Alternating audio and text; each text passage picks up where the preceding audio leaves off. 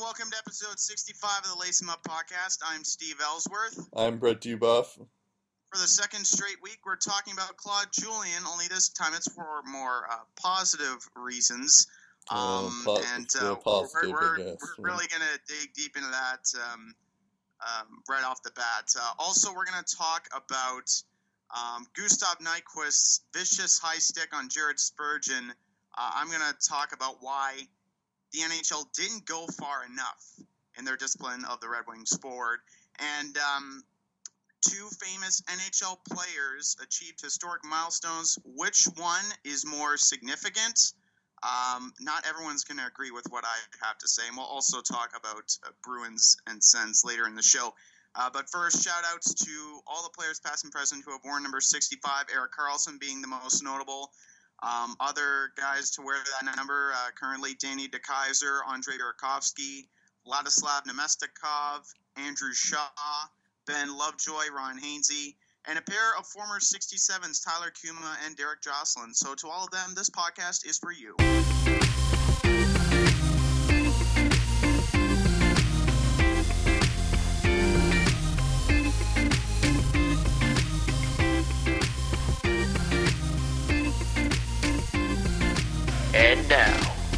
It's time to lace 'em up. Here's Brett and Steve. That's a lot of current players. Um, all right. Except the two former 67s. I haven't Yeah, yeah, but you, yeah, that's true. Um, you did just list a lot of current players. It's kind of interesting. Yeah. We start our show today with the biggest news this week. Um, a week after Claude Julien was fired from the Bruins, he gets automatically he gets rehired on the Habs. This was the second time uh, in Habs history that Michel Therrien was replaced by Claude Julien. Um, when Julien was the coach, I actually looked this up. He uh, for three seasons he his record was 72 and 62 and 25 um, as the Habs coach. So that's not terrible, not great at the same time, but this was in 2002. He was also there. He got fired mid-season after the first season back from the lockout, um, and then he went to the Devils, and then and then he went to the Bruins. I just have a quick. Th- we have a bunch of questions here, but before we do, I just wanted to I just wanted to say generally, we can talk about this. I think the Habs are a better team than they were, but they still have to get past. Like, I don't think they're better than Pittsburgh, Washington, and the Rangers. I don't think they can beat them in the playoffs. Um, it'll just be interesting because because I feel like Therrien was holding them back, and I think Julien's a better coach than Therrien is, but.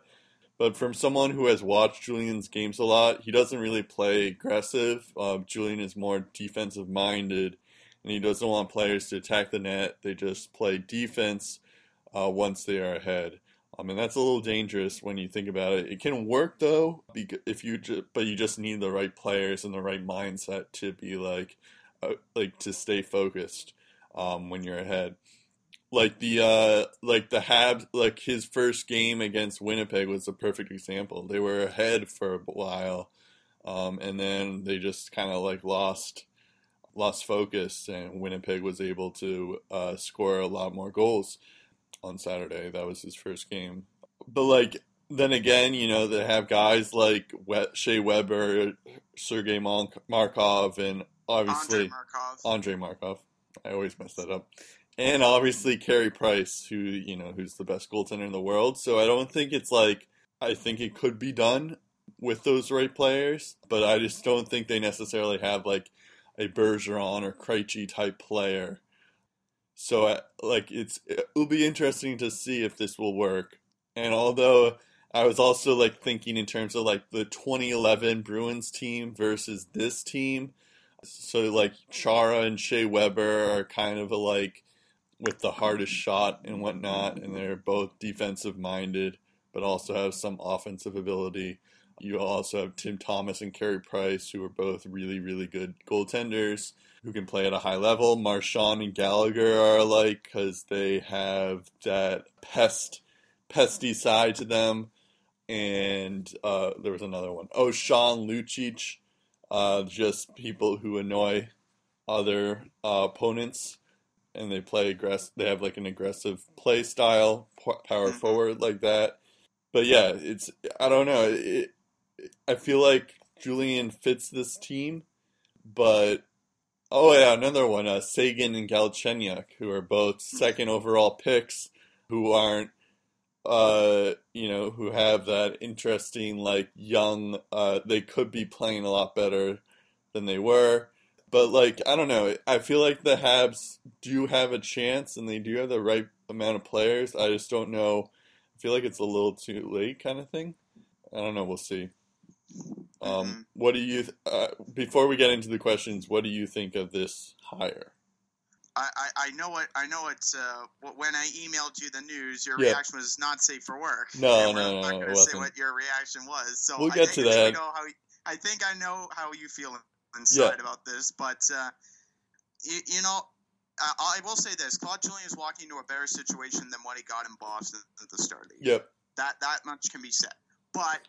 It, it, it's kind of it's kind of tough to implement your style mid-season, um, but just the, just the way things were going, like Carey Price is alluding to in the in the first practice, they were they were playing a lot in their defensive end uh, the last couple of games under Terry, and and when you talk about the defensive-minded style, I mean, th- this is what Carey Price is talking about. You know, we need Yeah. to spend more time in there, and that's when that's when we were mo- the most successful. Right. So I don't know necessarily how much of how much uh, of a help uh, his defensive-minded approach is, is going to be for this team, but I'm willing to give him a shot because you know coming into his second stint with Montreal, he's Yeah. got something that this team has been waiting for 23 years, and that's a Stanley Cup ring.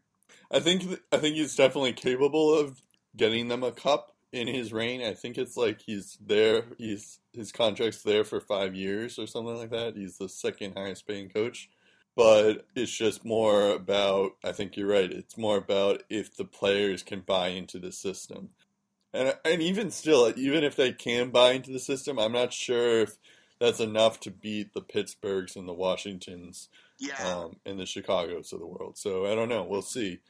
All right, we have a I have a list of questions, or you have a list of questions yeah. that we'll ask here. So, how much did the Habs' current slump affect this decision? I'll let you answer this one first. Okay. Um, Well, Terry made three playoff appearances. First off, in his second crack with the Canadiens, he helped them reach the Eastern Conference Finals in 2014. Last year, they missed the playoffs after a strong start. But to be fair, in his defense, Carey Price was MIA for pretty much the entire second half. This year, after starting 13 1 and 1, Michel and the Habs went 18 18 and 7, and Carey Price was in the lineup for most of those games. In their last seven under Therrien, they were 1 5 and 1. They got shut out in three of their last five under his watch, and they needed overtime to beat Arizona. And one of those games where they got shut out, it was to Colorado. The score was four nothing, and this was against a team they, like we said in the previous show, we they throttled them ten to one earlier in the year. And and Marc Bergevin during his press conference, uh, this is a little bit of what he had to say. "Quote: uh, We were just not playing our game. There was something missing, and the team performance showed that there was something not right, and that a change needed to be made." And you know, he, he was fighting back tears. He was emotional. He didn't want to give Michel Therrien the boot, but he said, in the end, quote unquote, it's not about me or him or one player or two players. It's about the whole team. And you know, he traded PK Subban for Shea Weber. He acquired Right. Andrew Shaw in a trade with Chicago. He got he traded Lars Eller to Washington. He signed Alex Radulov who's one of their best players this year. And yet this is the second season in a row where they just haven't looked the same in the second half. yeah, So I'm not going to say it had everything to do with Therrien's firing, but it definitely played a role. I think it did a little, but really it was because Julien was available. I think if Julien, which we'll get to the next next question, I, I think if Julien wasn't available, I don't think the Habs do this because you know they need that French speaking coach, which is kind of stupid, and you know he's definitely an upgrade from Therrien. Um, you know the Habs are still in first place, even though they're slumping right now you know, it's not like they were doing terribly all season either. So, but at the same time, when you when Julien is available, who knows how long he's going to be there? I think you have to, you know, you have to uh, get him when he's hot or when he's available. So Yeah, and, and it's Yeah. it's also interesting to note that the last um, coach to be fired on a division leading team was Claude Julien in Right. 07 in And New the Jersey Devils, with three yeah. games left in the regular season. Yeah. So this doesn't happen very often. No, it doesn't. And it's kind of funny that it's Julien again. Just like this is the second time in history that Claude Julien has uh, replaced Therrien for the Habs. Yeah. But um, yeah, uh, that's that's true. So I guess we just answered that question. Although there were reports that the Habs were looking into Gerard Gallant, but I don't know if they were that serious about it because they're probably like, oh, he doesn't speak French. Never mind. How much of this was Marc Bergevin's decision? I'd say a lot of it was Marc Bergevin's decision. Although the thing, the thing that now the trouble that I have with Bergevin is that can we really trust this guy? Because he said that, like he said before, like last season, that he wouldn't trade PK Subban, and whoever thought that was crazy. And then PK gets traded almost like right after. I forget exactly how long after that that remark was. And then he said the same was thing. Shea Weber, though, man. Yeah, At but got still, he's it's still like he said that he wouldn't trade PK Subban publicly, and he didn't. You know, he, he gets traded right away, or almost right away. I don't know exactly the time frame, but I know he he gets traded. And then he said the same with uh, Therrien. He said that he was sticking with Therrien. Well, that's not true. He, you know, he signed Claude Julien. I don't know. It's uh, I guess this is Marc Bergevin's decision, and I think a lot of this, like, if this doesn't go well for uh, Claude Julien, I, uh, you know, this this decision, um, yeah, I think Marc Bergevin is on the line now because I know Yeah. the the owner Jeff Jeff uh, Olson was a big PK Subban guy. I'm not sure if he was a Therrien guy, but I have a feeling that Bergevin's gonna get canned if this doesn't work out. I forget what game it was, but there was a point um, in the, this season where Carey Price had that stare down to uh, Therrien, Yeah. and he went straight Yeah. to the locker room. It was very reminiscent of that Patrick Roy game, like meltdown game. Um, and I think like once that happened, once like Carey Price didn't like Therrien, you know, you knew that Therrien was gone. So I think it was more like, well, if Carey Price, your best player, uh, doesn't like the coach, then maybe we should get a different coach, um, kind of thing. So I think that was that had more to do with the decision. I, I know it was a small game, and I know Carey Price has been okay, but I think there is like, it's just you know Carey Price hasn't been the same um, since that game, um, and all season even. So you know it might just be the coach kind of thing. Well, getting, getting back to the previous question, and it Yeah. ties into this question, he went on to say that Claude Julien's availability hardly had anything to do with the timing of Mm. Therrien's dismissal. I call baloney on that. Yeah, I don't because believe that. in the summer of 2015, when Mike Babcock was available, Bergevin noted that Canadiens played five rounds of playoff hockey over the previous two years, trailing only Chicago and the New York Rangers, and Michel won 16 of the 29 games during that stretch of playoff hockey. He had zero, I repeat, zero reason to make a change back then, and, and he said people don't think that Michel Therrien is, is a winner. It's, it's just not fair and, and and he had faith, I think, in Michel and the team. And then Julien becomes available, and two days after the firing, after Julien got fired in Boston, Well, it's a week, but meets with Max, Shea, and Carey to talk about oh, stuff, Oh, yeah, yeah. and has a separate meeting with talking Therrien. And we mentioned that last week. I thought it was mostly centered towards where both sides were at. right. And you know what? In order to get insightful and honest opinions, you have to talk to people separately, so you know you don't cause a rift and you know unintentionally stab each other in the back. I get that, but the French-talking head coach is few and far between in this league. If that pattern continued, and and and Julien isn't there, and, and I'll say and I'll say this: Claude Julien is not going to be available by the time the offseason rolls around. Someone hires him. If it's not Montreal, someone No, I know. I agree with that. So Yeah, if that pattern continued and he stuck with Michel Therrien, here are your pretty much the top three options: Gerard Gallant, Bob Hartley, and Patrick Roy. Maybe Gerard Gallant if he speaks French, But this is a team that needs to win right now. I don't know if Gerard Gallant would be the perfect fit. Yep. Um, they already went with Michel Therrien. He was two sh- two wins shy of a cup in 2008 with the Penguins, and then Claude Julien, who's available, who's won a Stanley Cup, who has won a Jack Adams, just all of a sudden falls into your lap in the middle of your bye week. Yeah. He's going to be com- commodity league wide. He's getting. He- He's Yeah, he was getting a lot other of teams. How can you Yeah. not hire Claude Julien? How can you Right. not hire this guy? No, I know. And I think absolutely, if he's not out there, this decision doesn't. eh, This decision isn't made, and he and he plugs his nose and he goes with Michel Terry the rest of the way. See what he can do because, in my opinion, he was the most qualified until Julien became available.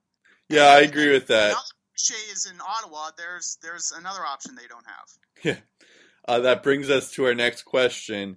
If the Habs don't win a cup under Julien, is it time to rethink the French-speaking coach criteria? I mean, I think even if the uh, the Habs do win a cup with Julien, it is time to rethink the French-speaking coach criteria. Uh, just because I don't know, I I feel like there aren't that many uh, French-speaking coaches out there um, who are good.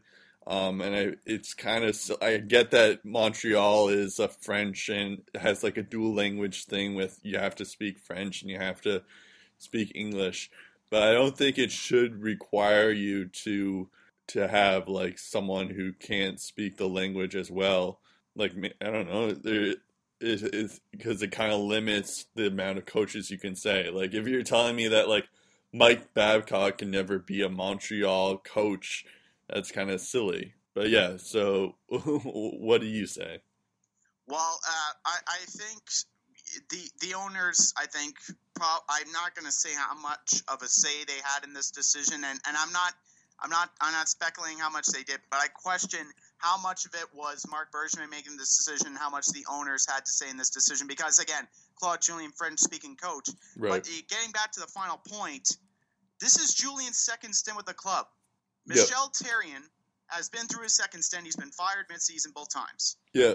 The last time they won Cup, I was a few months old. It was back in 1993. I don't even remember.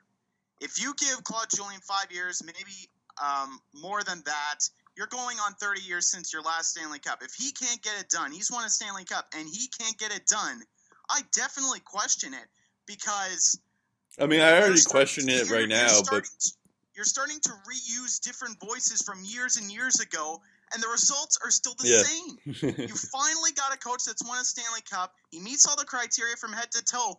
Falling on your lap. This is a dream come true. If he can't get it done, forget Right. the French speaking part. Find me a coach that can win the cup. Because I think if you ask the fans right now, and I have a few Habs friends on Facebook, they're just like, uh, maybe this will work out. I don't know yeah, at this point, the fans want winners more than anything. That's what the fans want. I think they're getting to a point where they could care less if their coach speaks French. They just want a Stanley Cup. true. That's that's the bottom line. Yeah. Every fan wants to win. I mean, I guess it.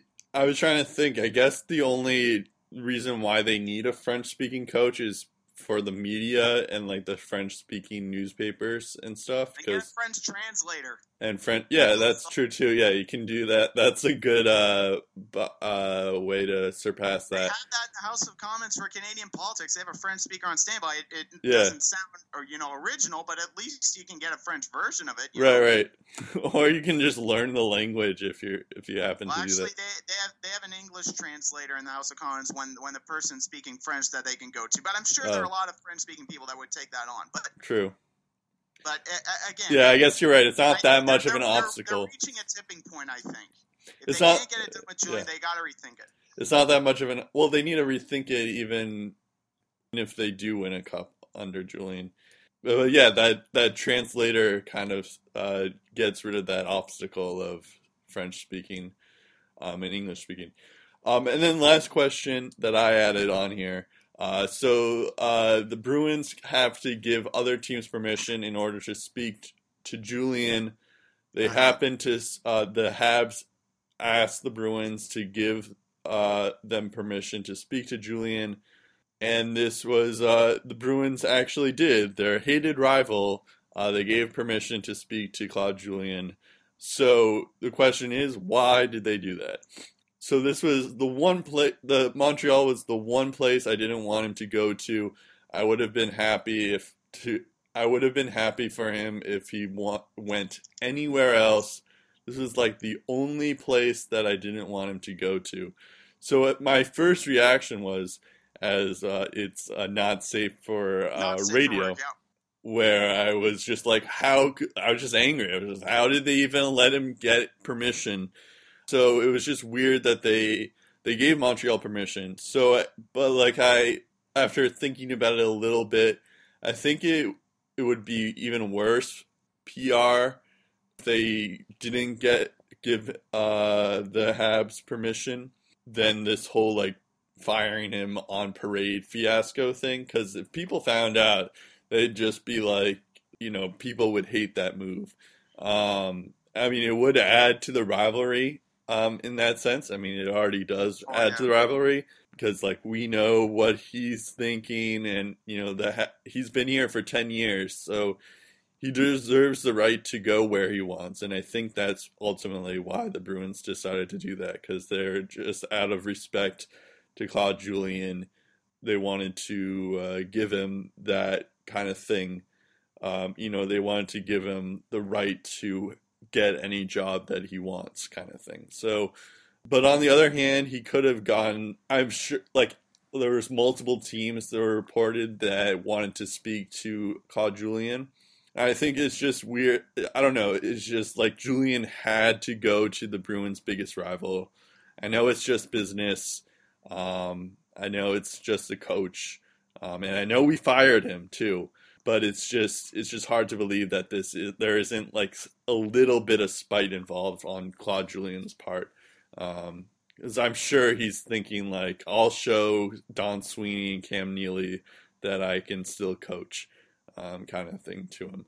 But we'll we'll see. I was talking to some Bruins fans, and they like they were saying like it, they made the case that it was more of like a business decision than a and they they would have like they would probably like cheer him because he won us the cup but at the same time it's like this is Montreal we're talking about you know it's they're the Yankees of hockey. So it's I don't know. It's uh I I don't I like I get why the Bruins gave Julien permission but at the same time um I don't really um I don't know I don't know if you have anything on that but Well, I think that would be the ultimate buzz off. right Mind your own business. If Boston did that to Montreal, Yeah. I mean, can you imagine? Oh, we fired that coach, but you can't talk to him. yeah He's not our property. We, we we want nothing to do with him, but you can't have him. Right, no, I know. That would be That, like that would just be the that would ultimate be the stab in back, ultimate- and it, it, it would cause a whole another Thing. rivalry, whole another chapter of that. Yeah, no, I agree with that. But at the same time it's it's still um I don't know. I feel like it's a weird weird thing for the Bruins to do. Daniel Alfredsson, when he left Ottawa, he went to a division rival, and, and Brian Murray, you know, he was adamant at the Yeah. time. He said, "But you're going to a team in our division. Business sucks sometimes, okay?" And Yeah, no, I know. I get it's I That's an interesting point that you bring up. I get it's I get it's a business move and uh, like it's purely business. Uh, but at the same time it's a team that wants you too. Yeah, but at the same time, like he's he's getting offers from any every team else, and they're probably going to give him the same amount of money. So it's it's not really about money per per se. It's it's just I don't know. It's just uh, it's just a weird thing. Uh, although I feel like when I was talking to other Bruins fans, I'm like I'm in the minority in this thinking. So maybe I'm not. I don't speak for all Bruins fans on this, but it's just Can, can you This is a strange Claude thing. Julien snaps the curse in Boston, then he goes and brings the Stanley Cup to Montreal? He's Yeah. going to be adored there. He's going to get free meals No, I know. day. He's gonna, yeah, he's gonna. Be, he might be beloved in both Montreal and Boston. Yeah. Um, but at the same time, like, uh, like uh, I would just mention the Yankees, but this is a lot like uh, Roger Clemens leaving the Red Sox, um, and then going to the Yankees almost right after he went to. He had a stint in Toronto, but like it was then all of a sudden he starts, uh, you know, I mean, I guess this is assuming he starts winning and winning a cup for them. Um, but like he started, you know, that was his best years of his career, even though he played, he had pretty good years in Boston too. It's like just a stab in the back, and you know that Roger Clemens uh, joined the Yankees because he hated the Red Sox that much. Um, so I don't know. I feel like I feel like there is some spite in Claude Julien's in this move, but there isn't facts on this. So I'm I'm like now anti Claude Julien now. Um, we'll we'll see. I have a feeling we're going to be talking about this a lot. So Mhm. uh, let's go to the poll of the week. Uh, which milestone? Uh, there's a big milestone this week. Uh, Crosby got his a thousandth point, which uh, got us the question. Um, or I just remember I was emailing you. I was I wanted to do something about Crosby, and you were saying like which milestone stat achieved this year is the most historic, which is what we ended up going with. Um, we had Ovechkin's a thousandth point, Crosby's a thousandth point, Jagr's nineteen hundredth point. Um, is that right? I think I said that right. Uh, and Yeah. then Hank's fourth four hundredth career win. Um, and you thought not on that this list, but uh, not on this list quickly. But just a quick shout out to Jonathan Toews, who got his 600th point. Just wanted to put that Yeah. out there. Anyways, continue. And also, uh, I mean, we're going to talk about Patrick Laine, who um, who's having a career year too, um, or like a milestone year for that. Fifty points in fifty-three games. Jagr, um, but yeah, you thought that Crosby was going to win this one because because it's Sidney Crosby. Um, and then I was like, well, it's obviously going to be Jagr. So we put this to the test. We pulled everyone, and Jagr's 1900th point won. Crosby did get 20% though, so you have that to hold on to. But uh, Jagr won the poll with 80%. Um, yeah, no one voted for Ovechkin's or Hank's um, milestone stat. Um, so uh, I guess you can explain your thinking here. Okay, so Sidney Crosby's 1,000th point. He's the 86 all-time. Uh, he's 86 on the all-time list to achieve this feat. If only it He's was the 12th 87th. Oh, yeah, if only. Yeah, that that would just been so fitting. that would have been fitting, Um, yeah. He's the 12th fastest and the 11th youngest to reach that milestone. Yep. The youngest was Wayne Gretzky, who wasn't even 24, if you can believe it, when he did it. That's incredible. Yeah, He's missed 201 games in his NHL career, Sidney Crosby has, due to injury, and yet he's won two cups, two Olympic gold, two Art Ross trophies, two Hart trophies, a Conn Smythe, a Rocket Richard, and three Lester B. Pearsons. He's also a six-time All-Star. He's done all that before reaching a thousand points in 800 games. Yeah. I think that milestone stands above all the others, and it's more to do with this 29-year-old from Cole Harbour, Nova Scotia, and what he did before this feat took place. And not to take away anything from Jaromir Jagr, because what he did, the only other guy to do it was Wayne Gretzky. But Yeah. it's just everything that happened before Sidney Crosby's 1,000th point that I think that makes makes it more historic than Jagr's. I mean, I didn't. I, I, I totally forgot that Jagr was that close to 1,900 points until I take, took a look on the milestone alert on the NHL's website. Yeah. That's how I found out that Jagr was so close to history. I knew that Crosby was so close to 1,000 because they were hyping it up like crazy. Well, yeah, I guess in so terms my of apologies, my apologies in advance if I snubbed Jagr and his uh, gorgeous mullet unintentionally.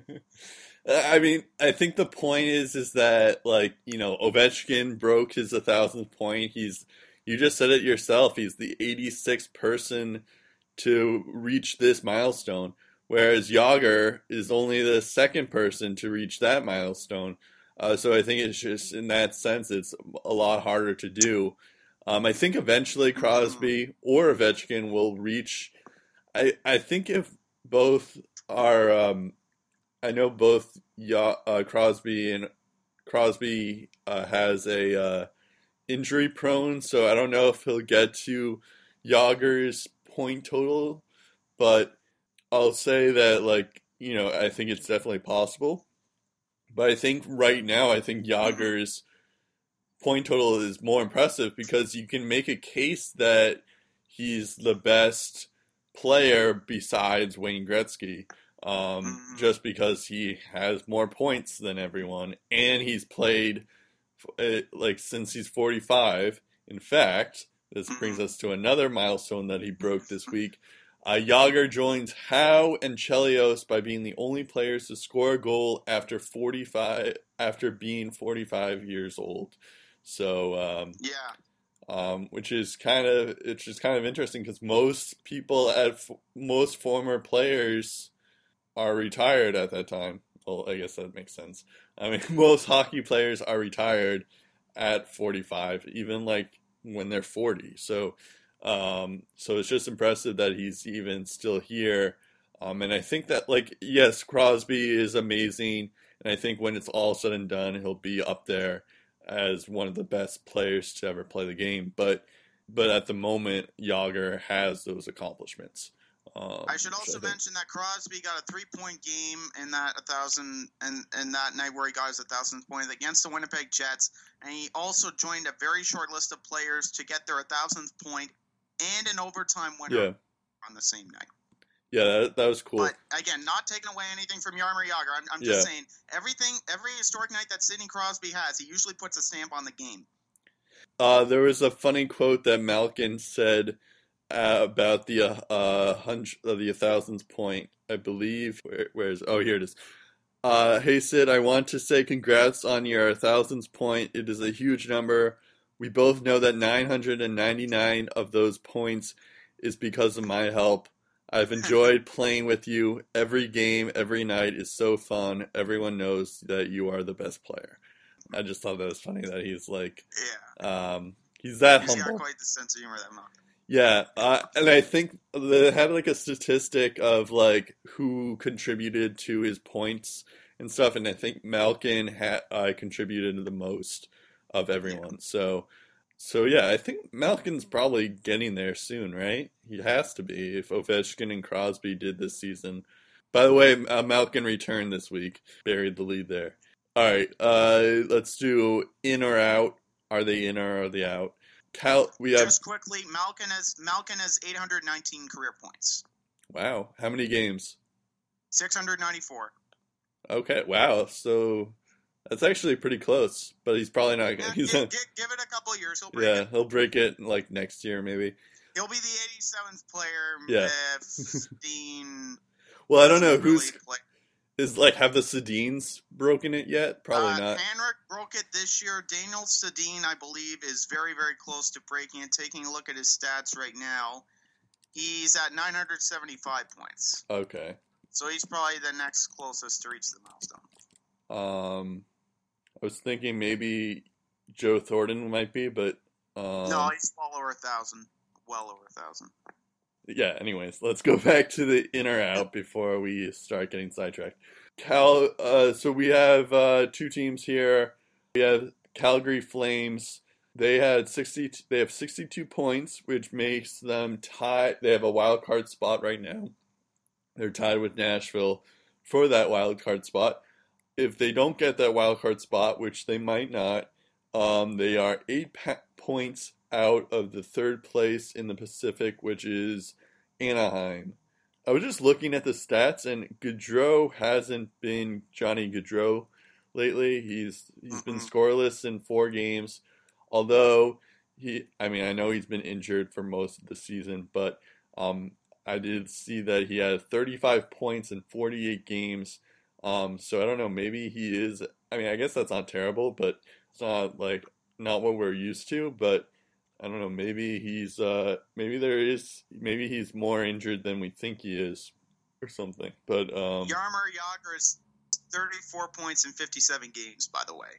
So he's producing at a Jagr-like pace. who? But the difference is Jaromir Jagr is probably like 20 years older than Johnny Hockey. Oh, Johnny Gaudreau. Yeah, that's true. I mean, yeah, that's not obviously that's not terrible.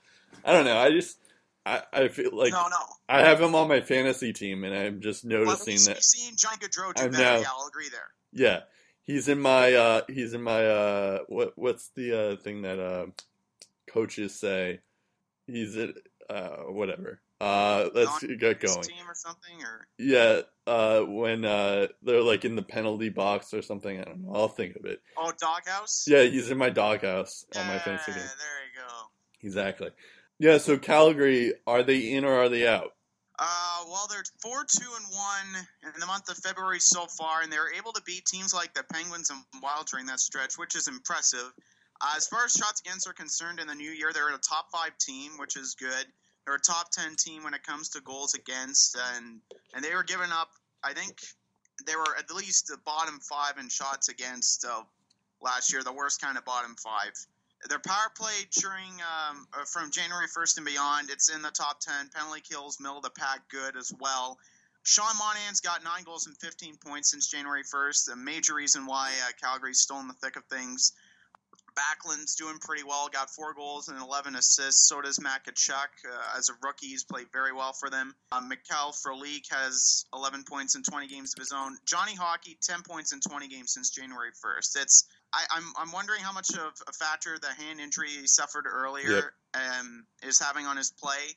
I don't know if, if it's a fact, if it's having any impact, but something's up with Johnny Hockey, and we've seen better from him. But if, if you're asking me who needs to pick it up, I'm looking at their veteran defense. I mean, Dougie Hamilton, he's done his fair share, but Giordano on even strength, he's got four points, even strength in 20 games since New Year's Day. Dennis Wideman has four assists, period, in 20 games in uh, the new year. That's not even close to being good enough. And Troy Brouwer and Sam Bennett need to pull their weight as well offensively. Both have a goal and an assist. Bennett has one goal, one assist in 19 games since 2017. Troy Brouwer has one goal and one assist in 15 games since the start of 2017. My concern is their goaltending, though, because since the start of 2017, Chad Johnson's goals against average is over three. But Brian Elliott's been good. Yeah, Elliott's been good though. Five, four, and two, two point three nine GAA, nine oh seven save percentage in the new year, which is good. The veteran number one supposed to be on his A game, but that dry spell hit Chad Johnson pretty hard when he was doing well. My worry is that it could happen to Brian Elliott in the not too distant future. True. And I mean, like, it and- and I would hope it doesn't because they got a huge month of March coming up. Yeah. Uh, we alluded to this a couple of weeks ago. Ten of their 14 games in March are at home. If things got underway on Sunday, like I said, they'd be in. They'd own a wild card spot. They'd be in. But the Jets are just three back of the second wild card spot, which, uh, like I said, Calgary occupies. Kings are two back of them as well, which we'll talk about in a second. A lot can change between now and April. I think they're going to make it close, but uh, I'm not stamping uh, their ticket in the playoffs just yet by any means. They could be in, they could be out. Way to dodge the question. Um, yeah, no, I, I agree the with you. The West, I don't, I don't. The, the West is unpredictable because a lot of these teams could easily miss the playoffs, but a lot of them could make it in if the other struggles. No, I know, I know. Well, I mean, you can say that about every team. You can say that about every team. Well, uh, but yeah, no, you're right. Um, yeah, I think uh, Calgary, their big issue is their defense and their goaltending. More specifically, you know, Chad Johnson hasn't been as good, uh, but Brian Elliott has picked it up from the year, which is good because he was struggling at the beginning of the year.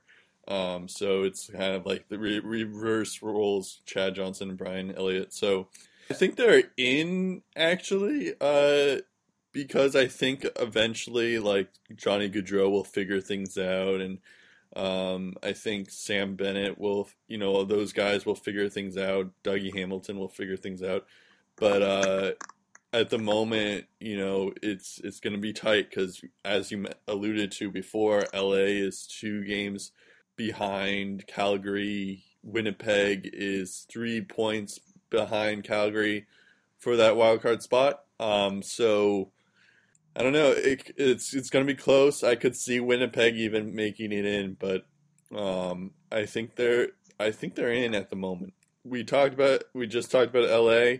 Here's more statistics about them. They have 60 points. They're two points out of a wild card spot, um, and they're 10 points out of the third place in the Pacific, which is Anaheim at the moment. I think this is one of those teams where I feel like Jonathan, Quick being out pretty much all of this season hurts them a lot. Um, I think if they ha- like, I know Peter Budaj hasn't been terrible, um, and is a big reason for why they're even in the hunt in the first place. But I think ultimately that's gonna just be their downfall. Um, I don't think they're in um, the playoffs, but they are close. So you never know with these things. Um, so Steve, Um, are they in or out? Well, the Bruins, only the Bruins, surprisingly, have surrendered fewer shots against than the Kings since the start of 2017. During that stretch, LA is 11th in shots for, um, and that's even more impressive considering they have very little power play time to work with. Um, and they're 12th in the power play even then since January 1st. Penalty kill, fourth best in the league. They're they're 22nd in goals against uh, since 2016 has ended. Does does that uh, concern me? Well, um, I think I might read 22nd in goals for, but either way, it doesn't concern me because they play a good team game. They get timely offense. They get timely defense. Um, top five team in hits. They rarely rely on takeaways. So the fact that they're still a playoff, you know, within playoff contention is is pretty impressive, especially with Quick being out. Uh, Jeff Carter, I loved his game since the start of 2017. He's got nine goals and 22 points in 20 games Yeah, he's top been good. 20 um, top 20 scorer league wide in the new year which is good and he's done that averaging less than 18 minutes of ice time taking a look at some of their other guys 17 points in 19 games for kopitar. Dustin brown 12 points over his last 20 games which is a nice surprise.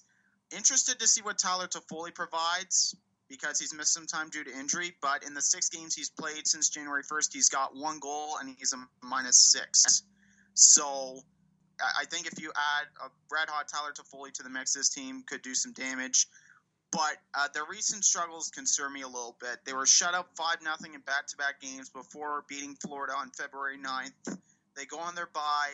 They lose 5 3 to Arizona. They lose 3 2 to a Panthers team they beat earlier.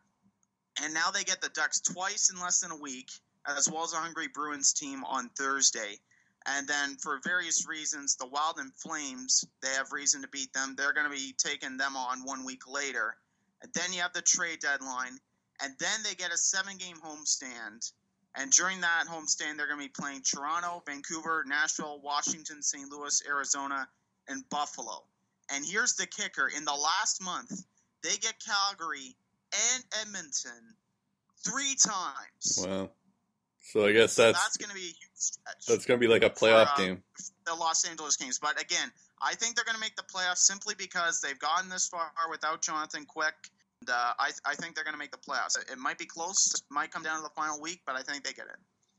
Yeah, I guess I think it's gonna be close. I I think we're being very uh yeah, we'll we'll see. I think it's gonna be close, but I don't think they're gonna make it just because I feel like the Jonathan Quick thing isn't going to is just gonna hurt them more. Um, I was just looking; they have a minus one goal differential as well, so we'll see. Um, uh, I mean, that's that's okay as opposed to Calgary, who has a minus fourteen um, and Winnipeg, who has a minus 15. And that, I mean, those aren't like tells if they're good or not, but it does show that maybe there is some underlying thing where their defense isn't as good. Yeah, I don't know. Defensive, defensively on the year, they're top 10 in goals against. They're one of the 10 best teams when it comes to goals Yep. against. Yeah, I, I feel like, yeah, I guess LA may It's just have a they chance. don't have enough offense to kind of balance out that goal differential, you know? Yeah, that's true. Well, that's they've been that way forever, really. So, um, we'll see though. Yeah. Oh, but so speaking, I was just looking this up. So, the next close current active player to a thousand points is Daniel Sedin with nine hundred and seventy-five points, um, and then Shane Doan has nine sixty-four points. Um, so those are the the two to look forward to uh, next. Um, let's go to the rapid fire. This was a uh, there were two big suspensions this week. One was very uh, didn't get enough games, and one like should have gotten less games. So Antoine Vermette, I guess we'll start with Antoine Vermette because his suspend. I think he was suspended before Nyquist was. Vermette, Nyquist was suspended before. Ver- uh, well, uh, no, you're right because his suspension was automatic. right? Oh yeah, yeah. Okay. So anyway, so Vermette uh, like sort of like stick tapped the ref or slashed the ref. Back Um, of the leg when he had his back turned briefly. Yeah, he was just- after a face off. He was just after a face off. He was just. I think I was hearing reports that he wanted to get a. He wanted the ref to redo the face off because he didn't think it was fair, um, or something like that, and that's why he slashed him instead of talking to the ref. Um, but uh, apparently, that's a uh, you can't touch the ref, which makes sense after that Dennis Wideman Yeah. thing last year. So uh, he gets uh, ten games for that um, which I guess is somewhat reasonable. Although it was weird because it was just like a love tap almost. It wasn't like Yeah, it it wasn't wasn't like he nearly as vicious as the Wideman play. right exactly. Um, so he gets ten games.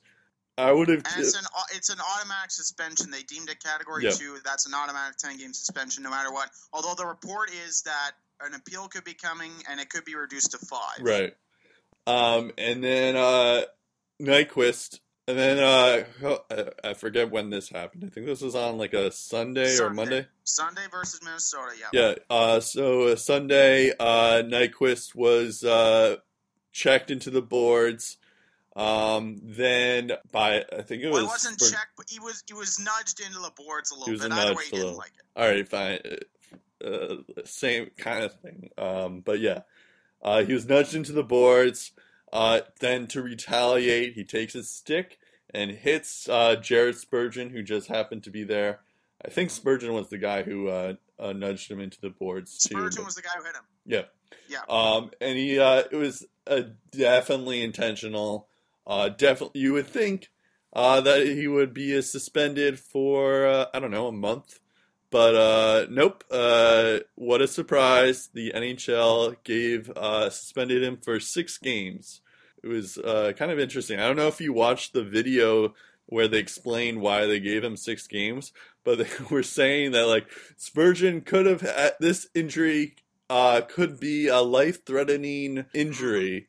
And it could have been like a terrible injury that we haven't, like we haven't seen in a while. And then it's just like, but you gave him six games. It's like, if it was that serious, why did you get, you know, it's just, just silly. I don't, I don't usually get upset about suspensions like this because I don't know how much it actually is. Like, it's supposed to teach you to not do those things again. But I don't know if like suspending Mhm. is necessarily the right way to do it. I get it, um, but at the same time, it's like six games shouldn't be the punishment. It should be a lot more. It should be like I could take ten games. I could take uh, even. I could yeah, I could take ten games at minimum, but uh, six six games is just nuts. Um, so I don't know. Uh, I I think we're on the same page here, right? Well, um, uh, ju- just getting back to to the Vermette thing, like like his suspension might get reduced Yeah. to five games, which which is understandable because Dennis Wideman he got twenty games, it was later reduced to ten. Right. So uh, that that part doesn't surprise me. The Nyquist definitely does. Like he, he knew right after the whistle was blown the mistake that he had made. The refs didn't give him five in a game; they gave him a double minor, and they actually didn't think it was that bad. But um, but Boudreau told them, yeah, go go check the replay. You'll see it was more than a double minor. Right. Um, and and I think it, it should have been five in a game because it, it really looked intentional. It looked vicious to me. But see, here's here's why I think it was six games. He's never been suspended before. It looked like he knew right away that what he did was wrong. He said it wasn't the not the kind of player like that would do something like that. He acknowledges that his emotions got the better of him, willing to accept the punishment. So six games, considering that, is reasonable. But it doesn't go far enough, and here is why. Like, this isn't a questionable 50 50 hit. This high stick is not hockey. It has no place in the game. And even if he owns up to it and he knows what he did was wrong, you need to set a precedent to the rest of the NHL and make an example out of him. yep. Like Spurgeon got a few stitches, he got a green light to return to game action. He actually returned to the game and he was fine. I'm sure all that factored into the suspension. But again, you alluded to the explanation video in the NHL, and and this is the explanation why they think Nyquist deserved more than six games, or uh, why they think Nyquist's uh, six game suspension was worthy.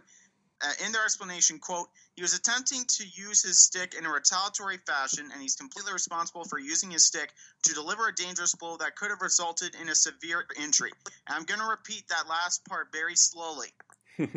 he's completely responsible for using his stick to deliver a dangerous blow that may have resulted in serious injury.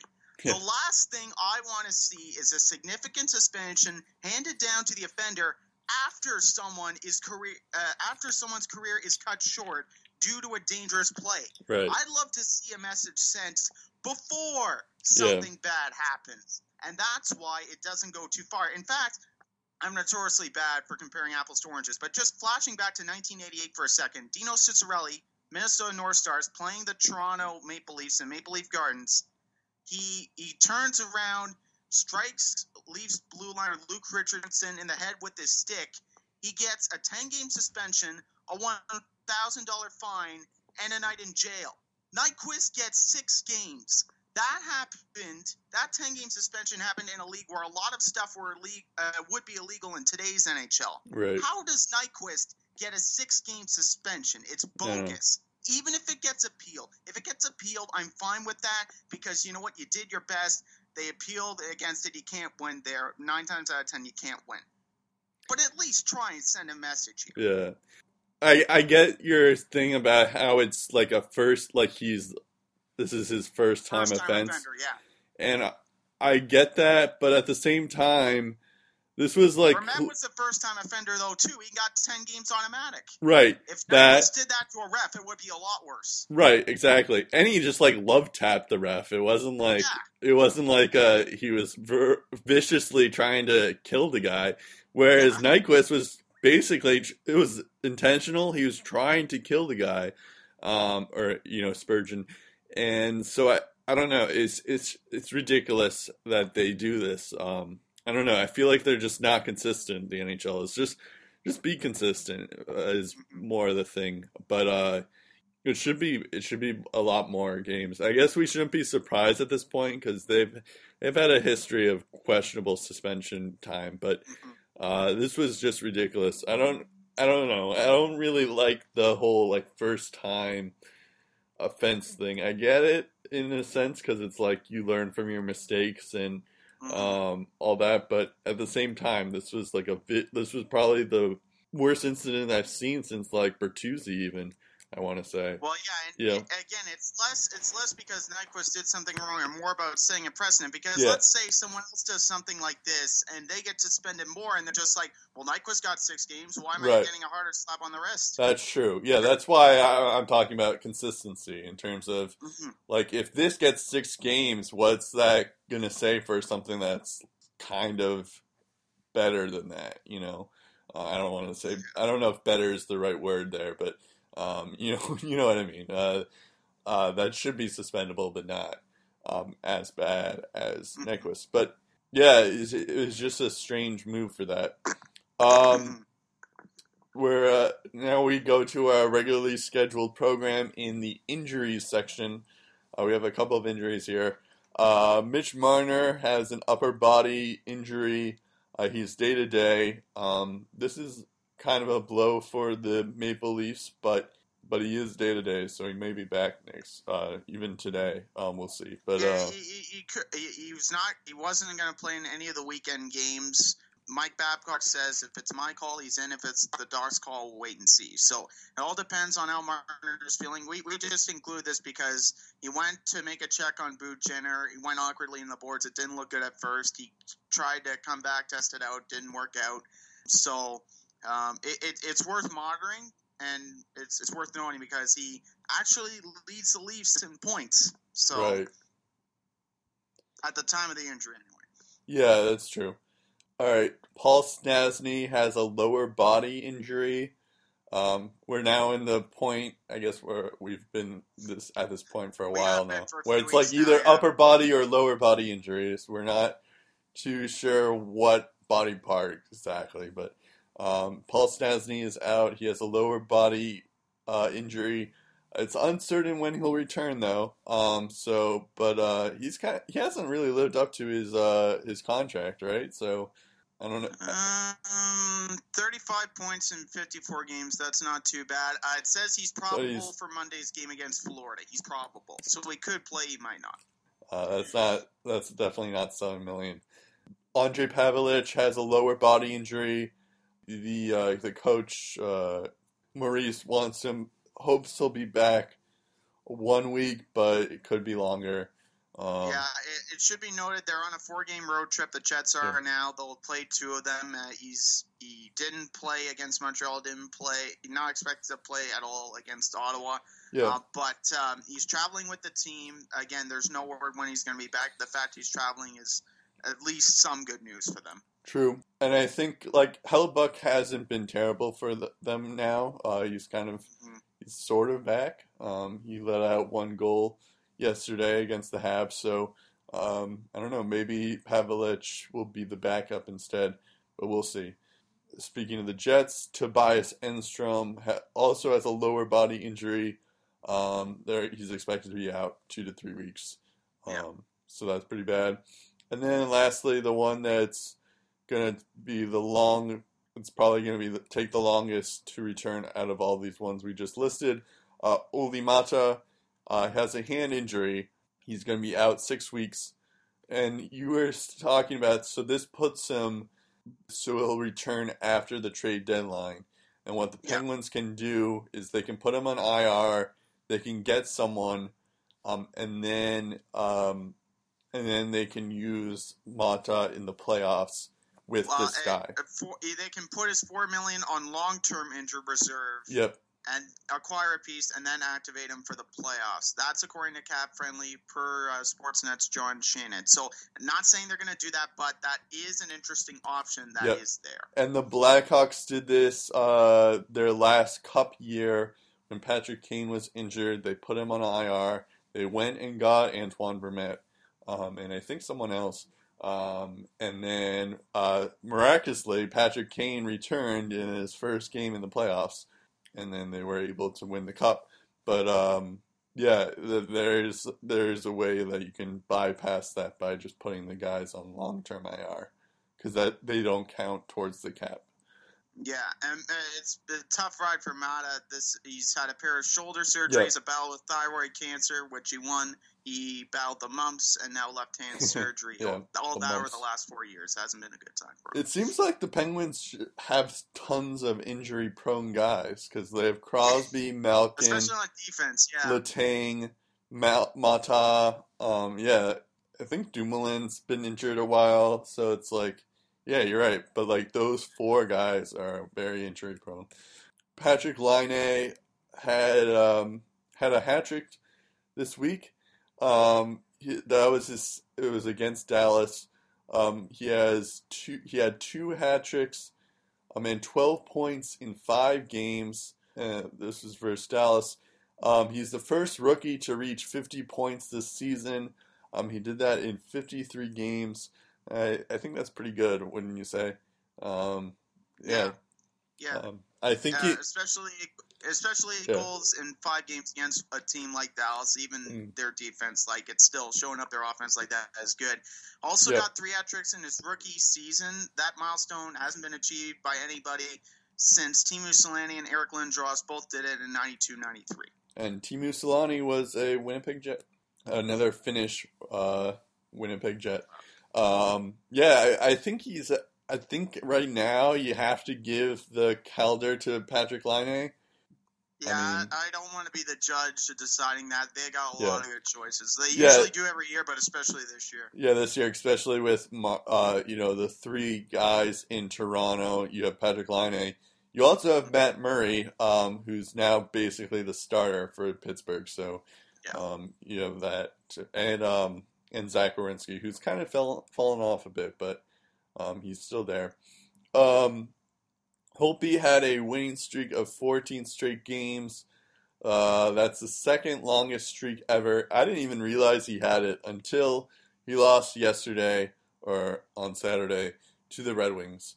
Um, so that's impressive. I think the Capitals are uh, atop the Metropolitan Division right now, uh, in large part to this 14 straight game winning streak from Holtby.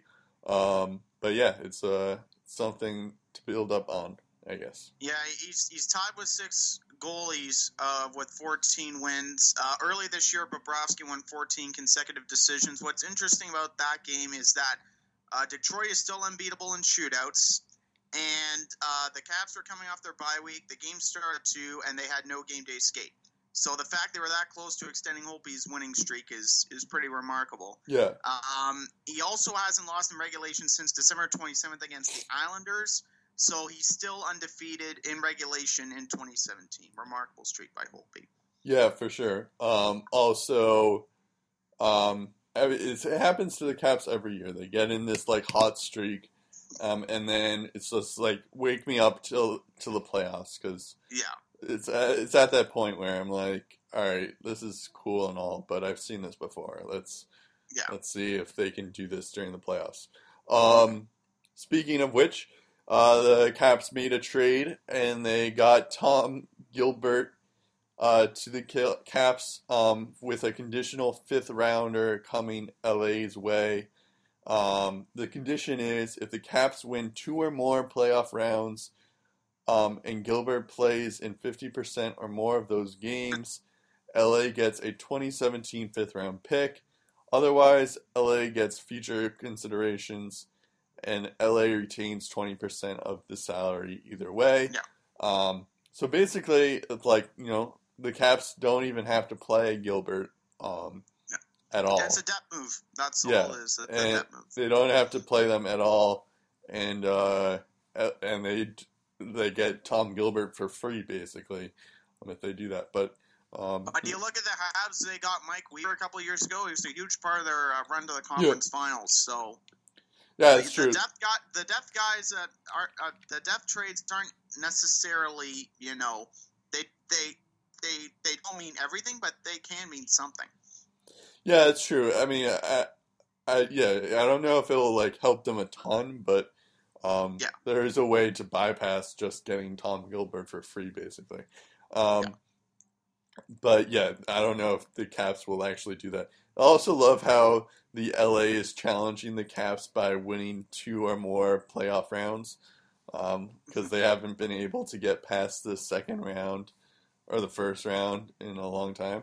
So it'd be I also love how Washington is just getting every LA player they can get their hands on yeah, because because they got Justin Williams in free Right. agency, they got Mike Richards last year, and now they have Tom Gilbert. True, and they'll they'll pretty soon be LA East. Um, Yeah. although I think people call them Sharks East because they uh, they always choke in the playoffs. Um, uh, and another trade, another minor trade here. The Leafs get Sergei Kalinin from the Devils uh, for Viktor Loov. Um, I don't really know these players, but Yeah. um, It's, it's a trade. It's another. De- it's another depth move. Nothing to Yeah. see here. Um, also this week, uh, the Bean Pot was this week. Um, if you guys don't know, it's uh, four college hockey teams. Um, they are. It's a tournament played every year. It's always the same four teams, and they're both. They're all in the Boston area. So BC, BU, Harvard, and Northeastern. Usually, because BU and BC are powerhouses in college hockey in general, they usually win every year, but not this year. Uh, Harvard won their fir- their first bean pot since 1993, which is about just to get a frame of reference here. That's the same. That's uh, when uh, Steve was born in '93. So A few months before I was born, I wasn't Oh, even sorry. born at that time, and the TD and Yeah. the, the TD Garden wasn't even built. The Boston Garden was still Exactly. standing. Yep, it was still the Boston Boston Garden. Um, Yeah. yeah. so Harvard wins. It was quite an upset too because uh, BU um, has pretty much all NHL prospects at this point, um, and Harvard has a few. Uh, so kudos to uh, Teddy Don- uh, Ryan Donato, who's a Bruins prospect who plays for Harvard. Um, I'm sure he's going to hold this over Charlie McAvoy's head, who's a, a BU Bruins prospect, um, when they play when they're on the same team in a couple of years. So uh, kudos to Harvard. Um, I, I, was shocked that this happened. Actually, I was like, "Oh my god!" Well, this, yeah, it, I wasn't really just taking a look at, at, at how they did it. I mean, they they beat Northeastern four to three. Northeastern they got two players um, that are contending for the Hobey Baker Award, which is basically the Heisman of college yep. hockey. Um, Zach Aston Reese has 51 points in 29 games. He had 43 points in 41 last year. Dylan Sikura, sixth round pick by Chicago in 2014. He has 18 goals in 29 games this year. Um, so they were able to beat Northeastern with those two guys.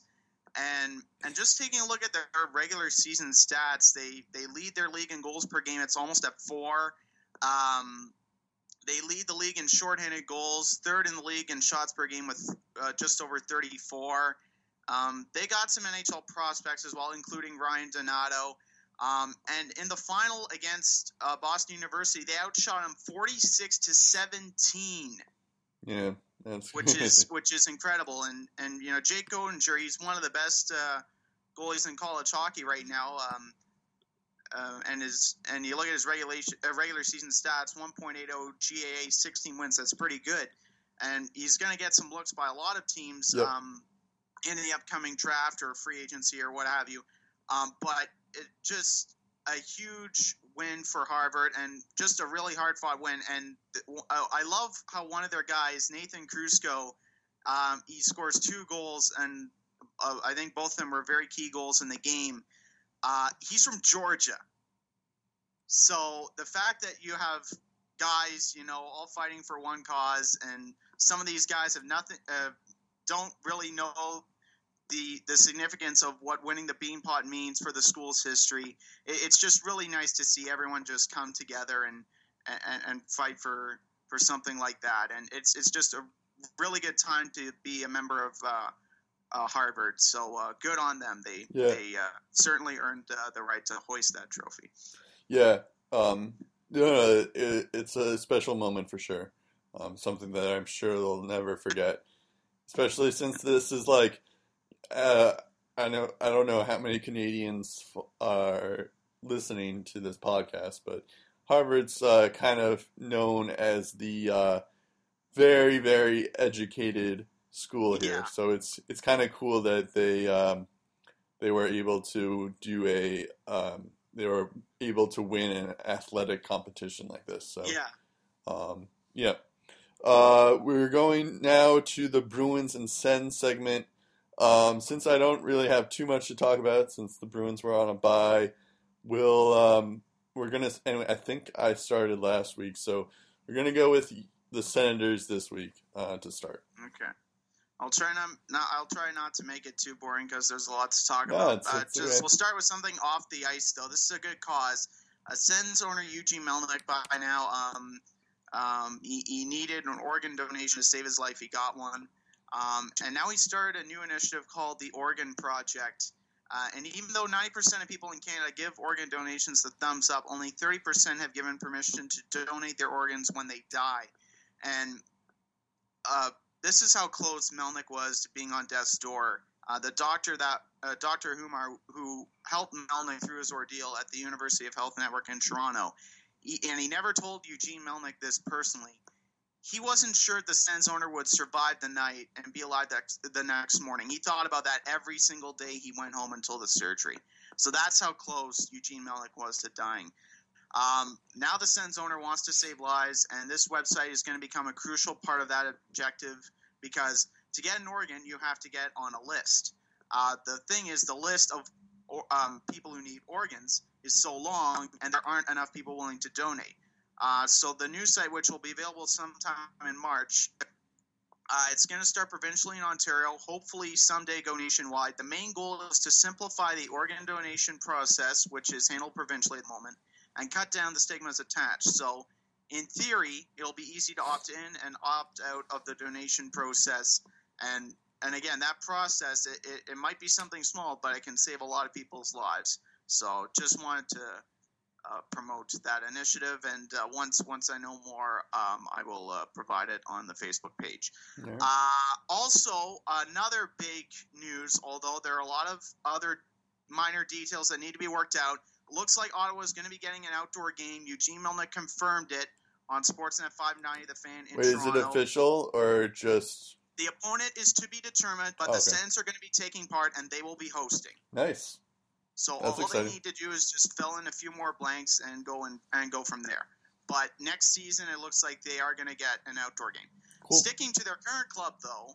Uh, did sorry? Did you want to say something? No, no, I was just saying that's cool. Uh, like, Yeah. go on. Yeah. Yeah, we ne- we never done that before, so Yeah. yeah. uh, um, Wait, you guys once more, not even a Heritage Classic? available, I might buy tickets. We'll see. You never got in a got in a Heritage Classic? I could have. No, never. Wow.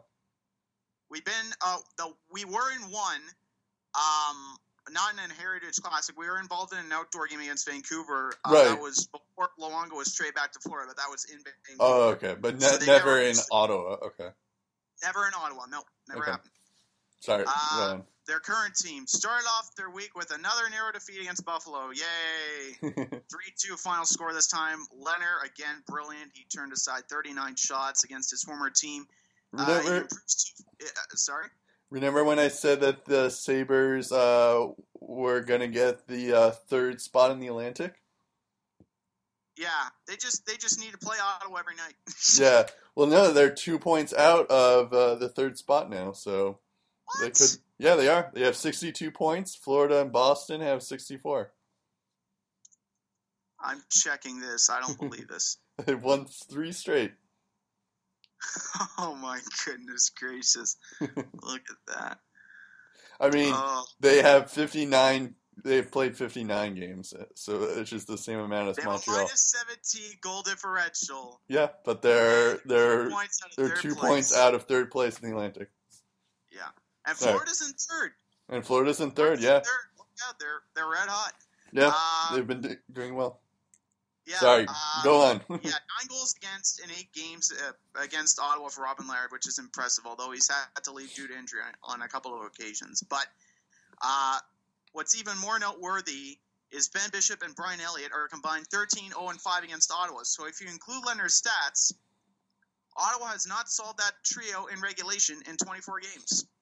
So uh, we need to exercise some demons at some point. Yeah. Um, and that was their last game against Buffalo. Thank God because they got outscored 15 to 9 in a five game stretch.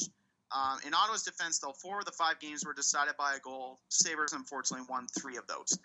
Um, and uh, that was all three of those one goal games that the Sabres won were in Ottawa as well. So Well. maybe we need, maybe we got better luck in Buffalo. I don't know. Yeah, Uh, in the finale, Buffalo blocked 28 shots, which is very, very impressive. Four of their defensemen blocked three or more.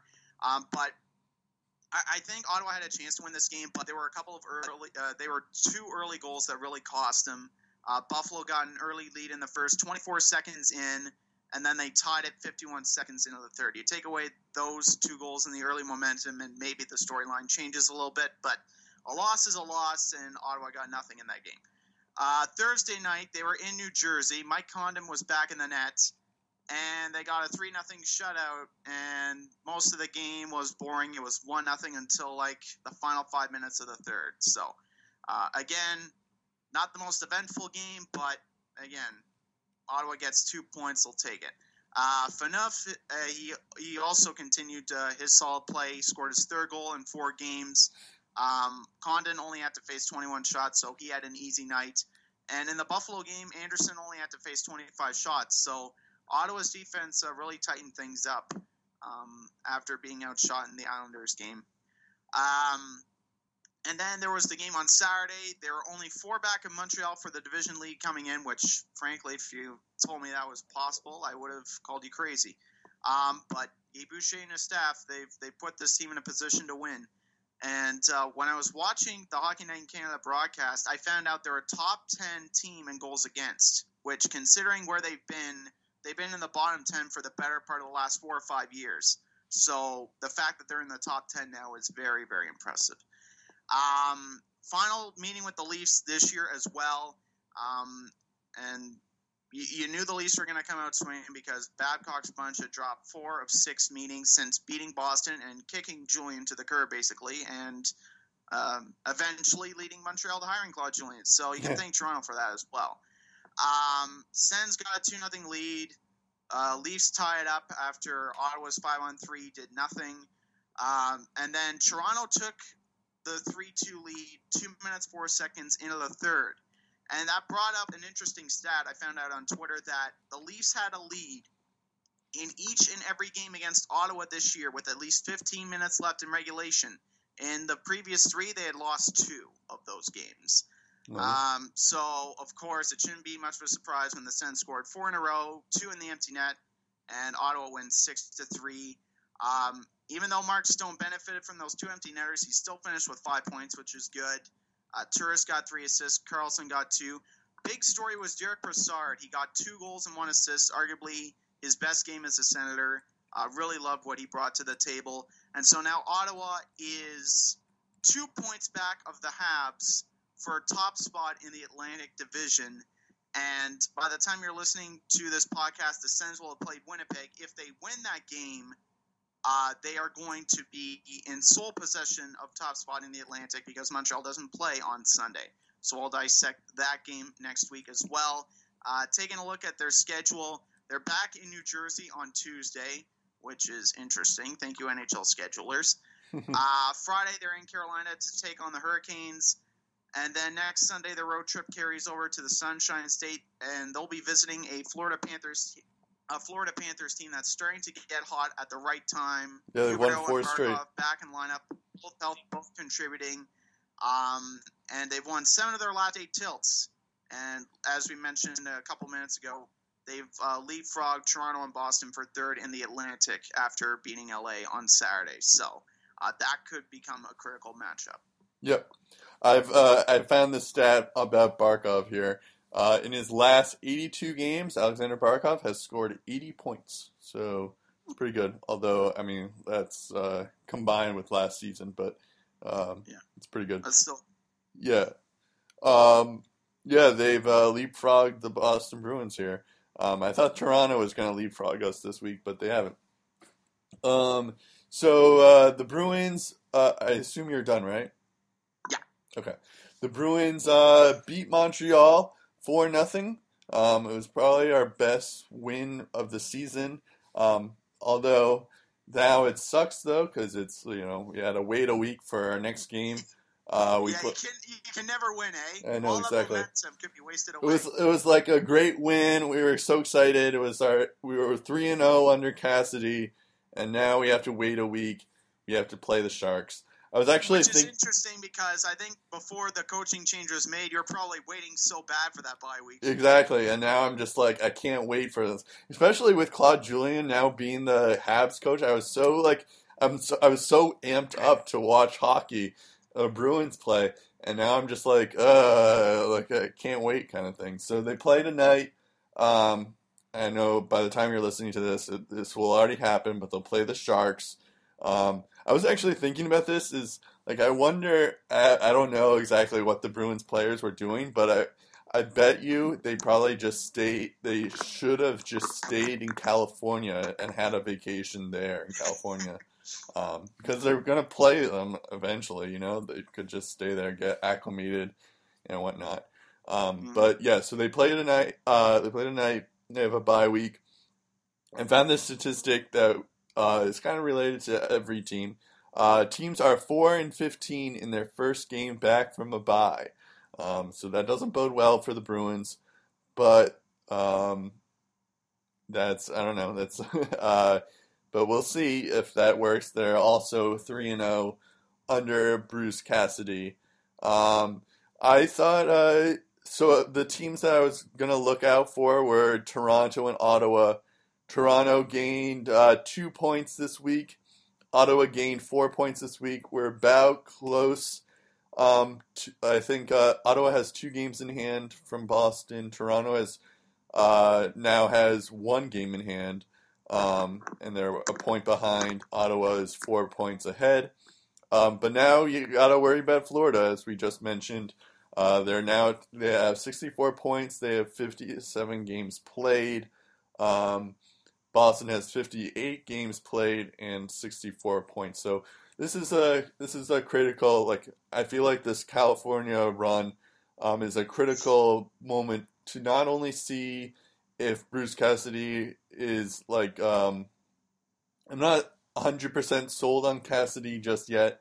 Um, it is great that he he hasn't lost yet as a Bruins coach, but um, I think this will be a good test to see um, if he can, you know, beat these teams um, in California because they have been pretty good. Um, and when the Sens when the Sens made that miraculous Yeah. run two years ago, it started with taking three of three and three from uh, the California teams on that Death Valley road trip. So it could absolutely be critical to them.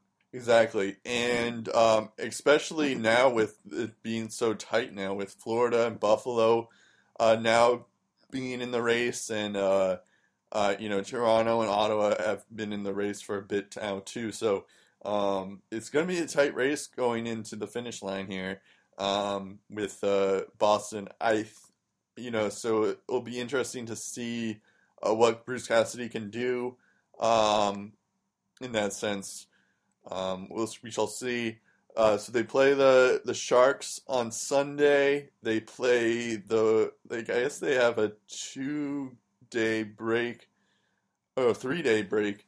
Uh, on Wednesday they play Anaheim, and then on Thursday they play LA. Um, and then we play on Sunday we play Dallas. So um, you have a bit of a break even if we're on a bye week this week, but um, or last week. But um, yeah, it's uh, I don't know. I, I I'm hopeful. I'm a little. I have a little sense of optimism here, but um, at the same time, I'm just like, uh, we may not make the playoffs. We'll see. Um, so Now here here's another question that I have. If they do do pretty well, because March Yep. first is coming up, not this not this coming Wednesday, the one after. Yep. What does Don Sweeney do if they have a good road trip? if they have a good road trip, um, I I hope he doesn't make a like he doesn't trade Carlo or McAvoy. Um, we have a ton of prospects, so I, personally, I wouldn't trade anyone. Um, but I know that knowing Sweeney, he's probably gonna make some crazy trade. Um, so I think you probably would either try to get a backup goalie um, from the from the Devils, that Keith Kinkaid guy. I Mm, I think he's he's like the best goaltender you can get at this point. Um, uh, or or you try to get um, well, there's Peter Cehlarik who's been pretty good for us so far in those three games that we won. He's I think he has like three points or something. He's a rookie. He's been playing on the Krejci and uh, uh, Backes line, so he's been uh he's been a good help for them. But uh, you might want to get another left winger for that. Um, I'd be I know that uh, Sweeney and Sakic talked during the Bean Pot. Apparently Sakic was there in the Bean Pot. Um, and Sweeney was talking to Sakic for like the, the whole second period, reportedly Mhm. from Fluto, our favorite Bruins reporter. Yeah. Um, But uh, I, I would be hesitant to trade Landeskog just because I don't know what the return will be. Um, the fact that Sakic was even there at the Bean Pot to watch McAvoy just worries me a lot. Yeah. Because, um, I mean, I guess there is a chance that he was looking at uh, the other Bruins prospects we have, like for Spaka, Karlsson, and um, uh, Donato or Lindgren. Um, but at the same time, it's um, I don't know. I, I, I would be hesitant to trade prospects, um, but that's because I know that like you don't know what prospects are going to be in the long run, so it's it's tough to know that. But at the same time, it's like this is it's been a while since we've had a lot of good prospects, so. Um, Mhm. I don't know if you should if we should risk it just for the season when we might not um, make it far. Um, but I mean that might change if we get six points out. Of, if we like, if we do well in this California road trip, you know, maybe we should go for it. Uh, you know, Bergeron, Rask, and Chara aren't getting any old, any younger, so um, Marchand. So uh, it, I mean, we could make a run, but I, I, I would be hesitant to do so. Um, And that backup, uh, that backup uh, goaltending story that could be interesting Yeah. with the Anaheim LA back to back because I doubt they they've made the mistake of playing Tuukka in, in both sets of a back to back once and that Yep. burned him in the second game against Washington. Yeah. So Well, Um, won the uh, won a game um, against Yeah, Vancouver, so but I mean barely, but yeah, he still won a game. But yeah, it's you're right. It, I think we need to get like a backup um, who can play. Um, what do you think? Actually, to bring it on to you, what do you think Ottawa is going to do? Um, I think they're, they're probably best to don't really do much of anything. Maybe get you know a couple of minor depth guys. They've already got Tommy Wingels still. They they've gotten to the point where they're scratching Chris Neil and Curtis Lazar simultaneously. So I don't really know if they need help on forwards. Um, I But you don't think- defense they're good. yeah, you don't think they're going to make like a big move though, or See. Depends on what the asking price is. If it's Okay. like Cody Ceci and either Matt, uh, either Chabot or White, and because I know there are rumors that first round pick for a star forward. No, no, thank Yeah, you. I know there are the rumors that they're try, uh, that uh, Ottawa's might be going for Matt Duchene or something like that. But Well, uh, for a star forward, I'm sure they would they'd love to do that, but more, uh, Pierre Dorion said he's not going to mortgage the future for that. yeah, So. Uh, Which- I think they're. I think We'll they're see. wise to just stand pat. If, if the right move isn't there, they're they're probably best to not do anything. Condon and Anderson, I like what I see from them. And yeah, they've been good. And you know the the team they have right now, again, they're within striking distance of the Atlantic Division lead. So um, I think if, if I'm Ottawa, I, I like where they are right now. I'm interested to see what kind of week Boston's going to add because you know they they had uh, that win against Montreal. They had a 12 game regular season skid at home against Montreal. They were 0 09 and three. Uh, Tuukka Rask uh, hadn't shut out to the Canadiens um, uh, since seven years ago, um, and uh, he he was on I think a nine game uh, losing streak of his own uh, as well. Uh, actually, Rask was 093 against Montreal, and and Boston hadn't beaten Montreal at home since 2012, and yet they were moving the puck well. I love the passes on on the on all the goals they scored. They were tape to tape. They were quick. They were efficient. Um, so I can see Boston standing pat if they continue to play like that. If they continue to show that kind of good chemistry, I think their best. I think sometimes the best deals you make are the ones that you don't. Yeah, Um, true. and I think anything that jeopardizes the Bruins' future, I think Don Sweeney, it's not worth the gamble. Yeah, I agree with that. Um, we'll see. Uh, I mean, we'll see. You never know with Don Sweeney, as I've learned. So we'll see. Yeah, Um, Facebook, uh, Lace 'em Up Podcast. Uh, follow us there. Uh, we sometimes post things there. Uh, you can also follow us on Twitter at Lace M Podcast. Um, you know, we have poll of the weeks if you want to vote there. We usually update it a lot.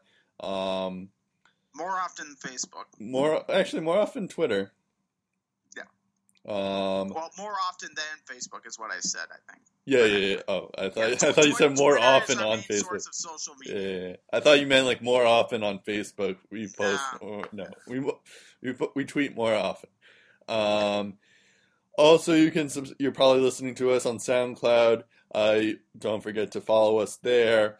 Um, and you can also uh, subscribe to us on iTunes, uh, where you'll be updated uh, whenever there's a new episode.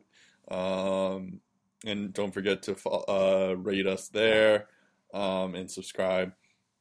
Um, and mail us, email us any questions, any comments, any criticisms, basically, um, at laceupbag at gmail.com. Uh, I think that's it. I'm Brett Duboff. I'm Steve Ellsworth. We'll talk again in episode 66 of the Lace 'em Up podcast.